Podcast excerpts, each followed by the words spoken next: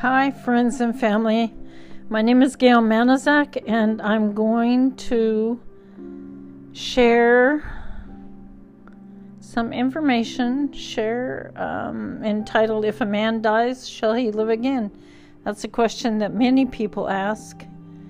And, um, you know, from, from ancient sacred literature comes a question that still haunts the human mind if a man dies, shall he live again?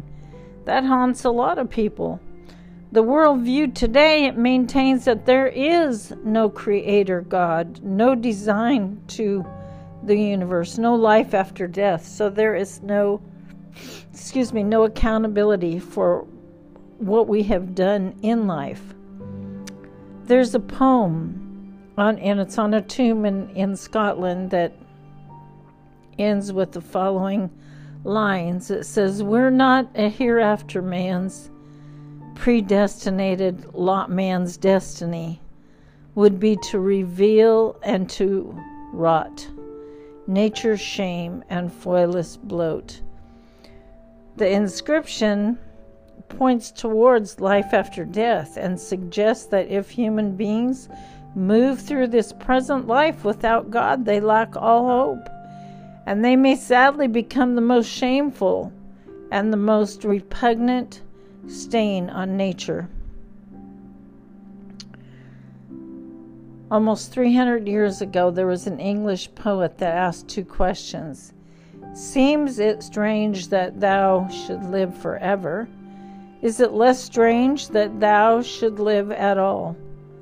So he kind of appears to be saying that if there's no life after death, how do you explain the the human being's presence now in history? Now, I'd say that's a really good thought, a really good question, and something to meditate on. The human race is an enigma, a puzzle that continues to engage brilliant minds. So, writing on the moral condition in society, Paul, the apostle, he employs some strong language when he uses the terms such as uncleanness or lusts. He uses the term vile passions and also, let me see here, a debased mind. So if the apostles' comments seem to be too strong, then scholars remind us that the classical writers who study this period of Roman history describe the existing mor- moral conditions with terms even more abhorrent. Because Paul also points to the most developed religion of those times. He asserts that the adherents had openly disobeyed the divine law to such a degree that the neighboring nations they mocked their God. Well, quoting from ancient an ancient prophet, he states, The name of God is blasphemed among the Gentiles because of you. Christian churches down through the centuries have also been guilty of this. So the apostle summarizes his argument there is no difference, for all have sinned and fallen short of the glory of God. This is what the scriptures say. When human beings lack a credible hope of life beyond this world, the consequences are sinister. There was old Solomon's devastating words lack any hope. He writes, If a man lives many years and rejoices in them all, let him remember the days of darkness, for they will be many. All that is coming is vanity. So, yet running right through the Bible, the note of hope permeates God's message. Hope comes to light in Genesis. It takes on substance in the body of the book, and, and the revelation is an explosion of symbolic images describing this hope as already converted into an eternal and glorious reality. It was Job the great crisis of his overwhelming affliction, who asked the question, he said, If a man dies, shall he live again? Well, the Bible answers this question categorically, asserting positively that human beings will live again. The scriptures describe the glory of life with God. In spite of this coherent message, modern society ignores or belittles the fact of life after death. Did you hear what I said? Modern society ignores it. Yet we should pursue this subject and, and actually stimulate among God's people the reality of our Christian hope. We can do so without exaggerations, we can do so without pretensions of understanding all the details of this formidable work of God. The Christian faith is not the only one that offers hope to human beings. Is there a religion that does not offer the promise of immortality to the faithful? However, the hope of the Christian faith is unique because it rests on the historical fact of the Christ's death and his resurrection and were it not for this well documented fact and for the witness of millions of Christians that Christ is a living reality in their lives, the perspective of Christian happiness beyond death would not be anything more than another religious tradition about pleasures to be enjoyed in the next life. What we don't need is another religious tradition. We need facts. We need faith.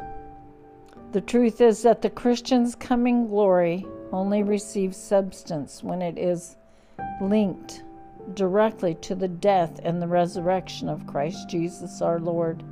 And for this reason, a good part of any study on hope must be devoted to the important task of understanding this matter.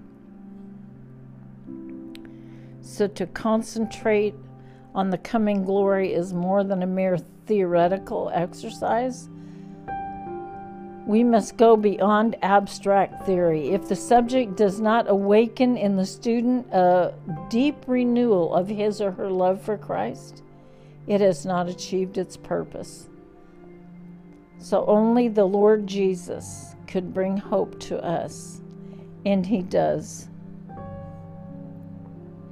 It has been suggested that a heaven that does not evolve around Christ as the indispensable hub is an aberration, a glory in which Christ does not figure as the principal splendor is a travesty. So when the vision of the city that sparkles like jasper, of the river that is clear as crystal, of the main street that is paved of pure gold, and of the city gates that are made each one of a single pearl, surpasses the personal magnification of Christ. It is a distortion of the coming world of glory. The future glory becomes increasingly clear only when, in the Christian, there is a growing love for Christ. For many down through the centuries, Christ in the beautiful phrases from the ancient Hebrew is undoubtedly the chief among 10,000. Yes, he's altogether lovely. The Christian never seeks death, but fully understands Paul's words. Paul said, For me to live is Christ, and to die is gain. And that to depart to be with Christ is far better. When there exists a clear understanding of the coming glory of Christ the Lord, it always expresses itself in this deep longing, this very deep longing to be with Him. For this reason, hope becomes the principal characteristic of the church. It is with sure hope the church continues forward with loyalty to the Lord Jesus and with dedication to the cause of God in this present world. Around the year 110 AD, the very respected and loved bishop Ignatius of Antioch, Syria, was condemned to die in the gladiator games. The elder Ignatius sent a message to his friends. He said, My birth pangs are at hand. Bear with me, my brothers. Do not hinder me from living. Do not wish for my death. Allow me to receive the pure light. When I arrive there, I shall be a real man. And in closing, there is no doubt that if a man dies, he will live again. Amen.